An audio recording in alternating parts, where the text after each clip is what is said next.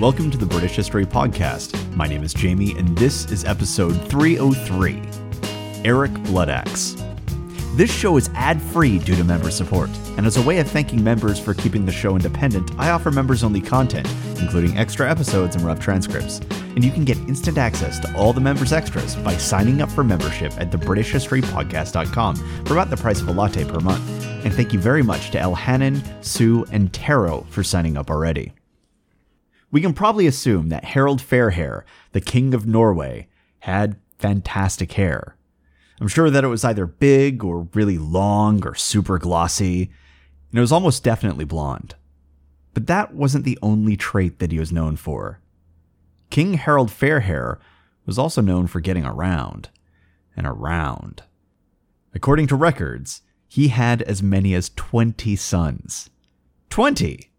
Now, for a king, that particular kind of accomplishment is a double edged sword, because while you have an heir and a whole bunch of spares, you also have a lot of sons who aren't likely to inherit anything, and they know it. And we're talking about Scandinavia in the Middle Ages. This isn't the Brady Bunch. A royal house populated by about 20 sons wouldn't just be musky, it would be a snake pit of ruthless power politics. Basically, it would be a really weird way to grow up for almost everyone involved. Almost everyone. But there was one son who wasn't Hakon, because he was being fostered in the court of Athelstan, and as a consequence, Hakon was spared having to go to the Scandinavian Royal Hunger Games daycare. But the other 19 or so sons had to remain close to home, and so they likely spent their young lives jockeying for a place of power. And one of these sons was named Eric. Now, according to the sagas, Eric was his father's favorite. But with so many rivals for the throne, you weren't guaranteed to inherit just because you're a dad's special little boy. If you wanted to rule, you needed to show some initiative. And Eric had initiative in spades. He also had an axe. And one by one, his brothers started meeting untimely ends. In the Latin texts, he's referred to as Fratrus Interfactor, the brother killer. In the Norse sagas, he's just known as Eric Bloodaxe. But while he might not have been popular with his brothers, Eric still did have a partner in crime. His rise to infamy was accompanied by his wife, a noblewoman named Gunhild. Now, Gunhild's background is slightly unclear. Some sources claim that she was the child of King Gorm the Old of Denmark. Others claim that she was part of another dynasty entirely. But whatever her parentage, they tend to agree that she was of noble blood. But they don't stop there. These records and sagas also mention that she was, for lack of a better term, super hot and lusty, and also a witch. And sure, I mean, if you're gonna be a witch, you might as well be a sexy witch, right? And actually, in true witch fashion, she was rumored to take an active hand in the slaying of her husband's kin. Because here's the thing about Gunhild she wasn't just known for being the hot one in Hocus Pocus. We're also told that she was cunning and impossibly powerful. For example, one of Eric's brothers, Halfdan Haraldsson, was a popular contender for the throne of Norway, and as such, he was very much an obstacle between Eric and his quest for power. That is, until he somehow ended up drinking a whole bunch of poison, like you do, and then suddenly, Halfdan Haraldsson wasn't a problem. Gunhild was also credited with goading several of Eric's other brothers into fighting him, in battles that each of them ended up losing. Between Eric and Gunhild, Norse heirs to the throne started dropping like flies. But before we get too attached to this version of the story, keep one thing in mind. The sagas are told from the perspective that Eric Bloodaxe is kind of the hero. But even with that pivot point, it's pretty clear that Eric was doing some really shady shit. I mean, it's pretty hard to paint kinslaying in a positive light. So, facing off with that, what do the medieval writers do? They say it's obviously his wife's fault, and that she's a witch, and also kind of slutty, I guess. If they were writing in 2019, they probably also would have accused her of having vocal fry and ruining video games. So the story of Gunhild might be the remnants of a misogynistic fig leaf for Eric's fratricidal rise to power. But That being said, sometimes people do find their match. So it's also possible that Eric was a ruthless bastard who ended up marrying another ruthless bastard. And this wasn't medieval writers embellishing at all. And instead, Eric and Gunhild were just the 10th century's hottest kinslaying power couple. Whatever the case, Eric's list of rivals were rapidly dwindling, which means these two must have been pretty busy. I mean, he started with about 20 brothers, but by the time that his father walked across the Rainbow Bridge to Valhalla, Eric's path to the throne was pretty much clear. It turns out, magic sex witches don't marry slackers. And so now, Eric would be known as King Eric Bloodaxe. But here's the thing I know it's hard to believe this today, but it turns out that being a brother slaying axe enthusiast who's married to a seductive potion pusher doesn't make you all that popular. And it's crazy, right? You'd think they would at least liven up a party. But the people of Norway quickly grew tired of Eric and Busty Baba Yaga, and rebellion started to foment. And this might have happened because Eric was seeking out other potential threats to his reign once he'd already run through all his brothers. And then he was dealing with them with his trusty axe. And fair enough, if you're morally flexible enough to kill your brother, are you really gonna hesitate to kill some noble from three towns over? So Eric's reign started to look like tyranny. And that's actually fairly impressive. Medieval Scandinavia was not some free and open meritocracy with a robust welfare system and environmentally friendly bicycle shares. These were slavers with a justice system that centered on ritual combat. But even then, the subjects of Eric Bloodaxe were going, Whoa, I think this guy's going too far. And so the Norse were ready for a change. And as luck would have it, Hakon was ready to come home. And on his return, the nobility flocked to Hakon's banner, and after a very brief civil war, Hakon was crowned king. And here's where I feel like we're missing part of the story. We have a regime change where the previous king was a bloodthirsty, kinslaying tyrant who was dethroned by one of his only remaining brothers. And yet he doesn't die. He didn't die in battle, nor was he captured and executed. He wasn't even captured and held in Viking prison. Instead, Eric and boss witch Gunhild fled south to Orkney. Safely. There's something missing in that story. But, for as bad as things looked for Eric, this was still Eric Bloodaxe. And despite managing to piss off nearly everyone in Norway, he wasn't out of the fight just yet. Because he knew how to build himself an army. There's a poem that survives about Eric Bloodaxe, and in it, Egil Skallagrimsson praises the ousted king. Quote, the breaker of arm fire offers arm gems. The ring breaker will not praise the tardy handing out of treasure. The pebbles of the hawk beach are highly alienable to him. The lot of men are happy about the meal of quote. What the poem is saying here is that Eric was a man who could break warriors but he was also incredibly generous. And as king, Eric was quick to hand out treasure and even arm rings to his followers. And this made warriors happy to follow him and continue fighting for him. And of course it would. Scandinavian warriors were less like enlisted soldiers and more like independent contractors. These guys chose for themselves who they would fight for and follow. And the arm rings in Scandinavian culture were sort of like the Anglo Saxon sword rings. They signified an honorable bond between leader and warrior. If you received the gift of an arm ring, you and the leader were now bonded, and in exchange for his protection and favor, you knew that you owed a gift in return. Namely, your fighting abilities in the field. And Eric apparently was able to form these bonds quickly and maintain them, likely by supplying a steady stream of plundered loot. And interestingly, this was a characteristic that was also shared by Gunhild, who apparently traveled alongside Eric this entire time. Because all magical lascivious rumors about her aside, she was also known for being incredibly generous to those she favored, and impossibly cruel to those she didn't. So we've got a sexy, generous power couple known for magic and murder, and they're hanging out in Orkney with nothing to do other than gather supporters. What could go wrong? And that is how in 947 or 948, Eric Bloodaxe left Orkney with an army, and he invaded Northumbria. And as you know from the last episode, the lords of Jorvik pretty much threw the crown at him. So, without much effort, this king turned Vikinger was now a king again. And I find it fascinating that Northumbria thought that this was the guy for them. I mean, here we have a blood drenched pagan and a boss witch, neither of whom had any legitimate claim to the throne, and yet their rule was still apparently preferable to King Edred.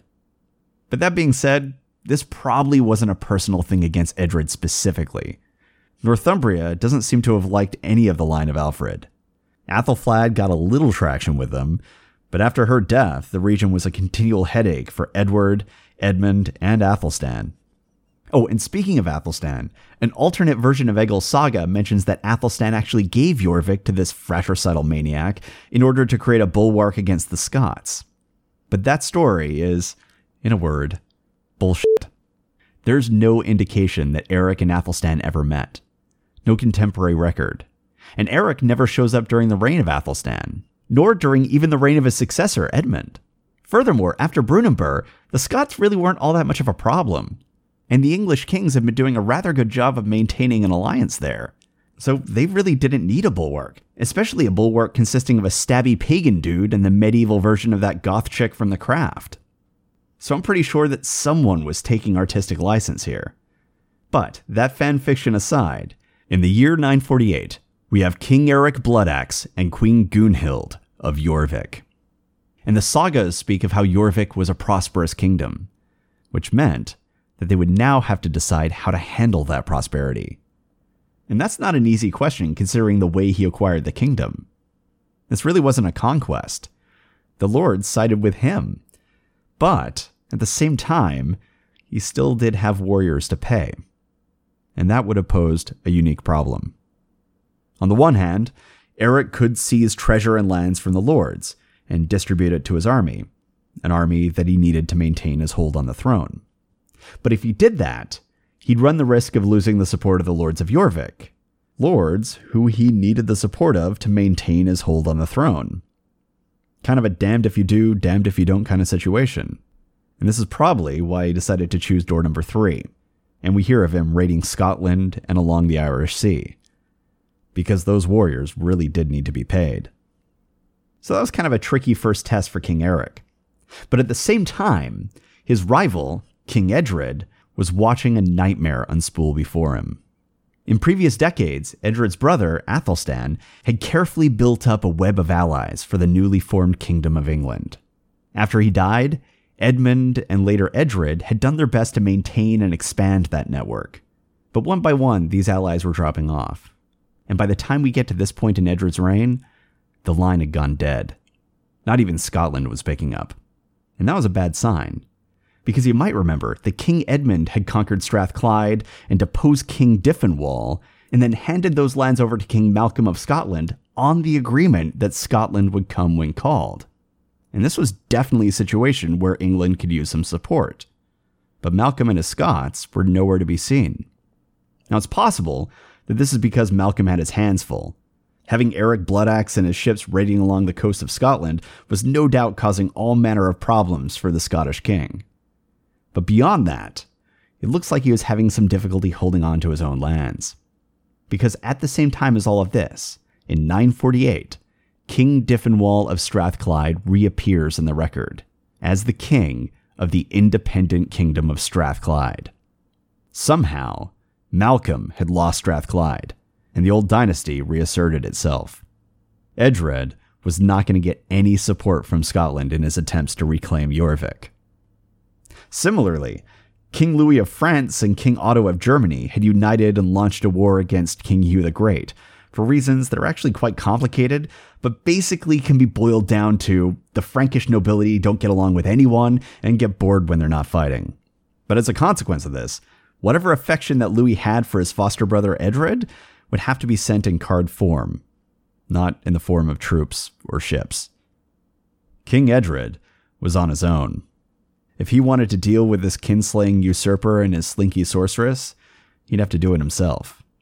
And so, in 948, he called the Fyrd. And given that his stomach was playing hell with him, he probably also moved his diet over to bland foods, just to be safe. And while the king was stashing away barrels of royal broth, war bands from all over the kingdom were answering the call. They assembled at the agreed upon meeting place, and when the order was given, they marched north. As the Fyrd crossed the border, it doesn't look like they encountered any resistance. Eric apparently wasn't ready for the advance, and he must have retreated behind his walls. So the Southern Army pressed on until they reached Ripon. And there, they burned the minster to the ground. And that's a strange note in the record. Why would a Christian English king march into pagan controlled Northumbria and burn down a Christian minster? Well, likely because it was one of Archbishop Wulfstan's minsters. King Edred was probably giving the clergy an object lesson in the dangers of disloyalty. And once he was done teaching them, the king ordered his forces to march back south, back to England. I don't know why he stopped at Ripon. Maybe his stomach was acting up, or maybe he felt he made his point. Whatever it was, with the minster ablaze, the English army began its march home. And Eric saw his opportunity. The march would probably take a day or two, and this English king was so confident in his strength that he was arrogantly marching along the old Roman road. And that meant that Eric knew exactly where Edred was and where he was going. And so he could strike at a place and time of his own choosing. Now, the road back from Ripon was on fairly open terrain for about a day or so's march, which meant that there wouldn't be all that much of an advantage to strike there. But after that, it passed through Castleford. And at Castleford, there was a river. And river crossings are moments of extreme danger for an army especially an army that relies so heavily on organized infantry and shield walls. Because to cross it, they would have to spread out, and that meant that their primary strength, the shield wall, would be lost. So that's where Eric led his forces. But it took him a while to get them all together. And while it was at his advantage that the journey would take a day or so for the English to arrive at Castleford, it also meant that it was a long journey for his army too. And if they didn't hurry, they'd miss their chance. But as soon as he had his men gathered, Eric rushed behind King Edred and his army. We don't know if he used horses or just a forced march to close the distance. Maybe he just lucked out and the English army was sufficiently slowed down by organizing the river crossing. However, he did it. At Castleford, Eric and his army caught up with the English. And as predicted, the English forces were spread out. And from the sound of the record, Large portions of the English army were also already across the river, which would have effectively taken them out of the battle. Crossing back would have put them in just as much danger as crossing in the first place. So that meant that the English army's numbers were already diminished. And as they were disorganized from the crossing, they were also in serious danger of being overwhelmed. As a result, all they could do now is rush across as quick as possible before the warriors of Jorvik could reach them and seeing this chaos in front of him would have been exactly what Eric wanted. And he ordered the advance. But there was a problem. King Edred and his commanders knew full well how dangerous river crossings were, and so they had scouts and a rearguard stationed for precisely this sort of situation. And as the Anglo Danish force charged forward, the English rearguard activated. And they had one job they had to hold the line against the forces of Jorvik long enough for the king and the rest of his army to make the crossing. It was a dangerous task, as they would have to hold off all of what Jorvik had to throw at them. It was also suicide. By holding off Bloodaxe and his men, they were ensuring that they had no safe path of retreat, and no one could come save them. We aren't told the precise details of this fight, nor the names of who made up the rearguard, but due to the importance of this task and what was required of them, it's likely that this detachment consisted of some of King Edred's bravest veteran warriors. And as they heard the sound of their comrades desperately trying to complete the crossing behind them, the rear guard lined up, locked their shields, and prepared for the onslaught. They would have been badly outnumbered. Their line was likely thin, making each warrior crucial for their defense. They also would have been unable to maneuver, being that their battlefield had to be between Eric and the king. If that meant fighting on muddy, uneven ground, so be it. Furthermore, due to the disparate numbers involved, it's likely they were quickly enveloped and pressed against the banks of the river.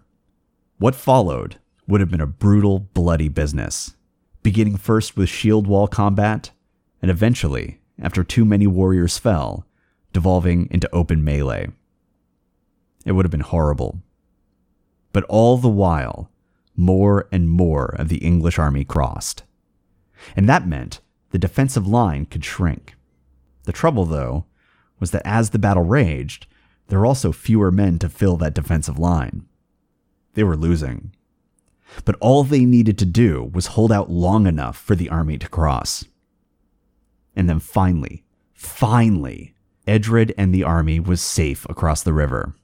But not before the rear guard, which had fought so selflessly, had been defeated in the process. And standing on the south side of the river, King Edred looked on with horror. Then that horror turned to rage. He wasn't even supposed to be here. None of this would have happened were it not for Eric and these disloyal Northumbrian lords. But here he was, having to lead a campaign when he'd much rather be at home, probably tending to his stomach pains. This was all Eric's fault. Furthermore, while they had burned down Ripon, those monks had it coming. And if this pagan king really had a problem with that, he could have faced him in the field like a monarch should. But instead, what did he do? This pagan decided to lay an ambush like a common bandit, and then he killed some of Edred's best men. But while they did manage to kill the rear guard, that plan had clearly failed, because the rest of the army made it across. And what remained was vast, far more than what Jorvik can muster. And while their first trip to Northumbria had been relatively well behaved, restricting their wrath just to Ripon, Eric had violated honorable combat. So now everything had changed. We're told that in response to this attack, King Edred, quote, wanted to invade again and completely do for the country, end quote, meaning that he wanted to burn the kingdom of Jorvik to the ground. He was threatening total war. And he could do it. Eric Bloodaxe, king of Jorvik, had won the battle, but anyone could see that for all his efforts, all he'd done was take out a single detachment. The rest of the army was still standing, and now they were even more pissed than before. I can only imagine the level of buyer's remorse that the lords of Jorvik were feeling at this moment. They had thrown everything they had behind this guy and his Slytherin wife. And man, it was not going too well. And that regret only heightened when a messenger arrived, bearing word from the English king. He said that King Edred would offer them a choice. They could abandon Eric Bloodaxe, or he would burn their country to the ground. Moments later, Eric must have had a nasty sense of deja vu, as his lords all turned on him and turfed him out of the kingdom. But King Edred of England wasn't done yet. He'd lost a lot of good men today, and the lords of Jorvik would have to compensate him for that loss. And the lords, facing the threat of total annihilation, happily agreed to that demand. England was triumphant, and more importantly, it was unified again. The dream that had motivated his dynasty for generations was still alive. And so King Edred called off his campaign, and he set about the important work of rebuilding. But word of these things travels fast, and across the Irish Sea, in Dublin, King Olaf Sitricson was preparing his ships. It was time to take back his father's lands. If you have any questions, comments, or concerns, you can reach me at the British History Podcast at gmail.com. We're also on Reddit, Twitter, pretty much everywhere. And you can find links to all of those sites in the community section of the British History Podcast.com. Thanks for listening.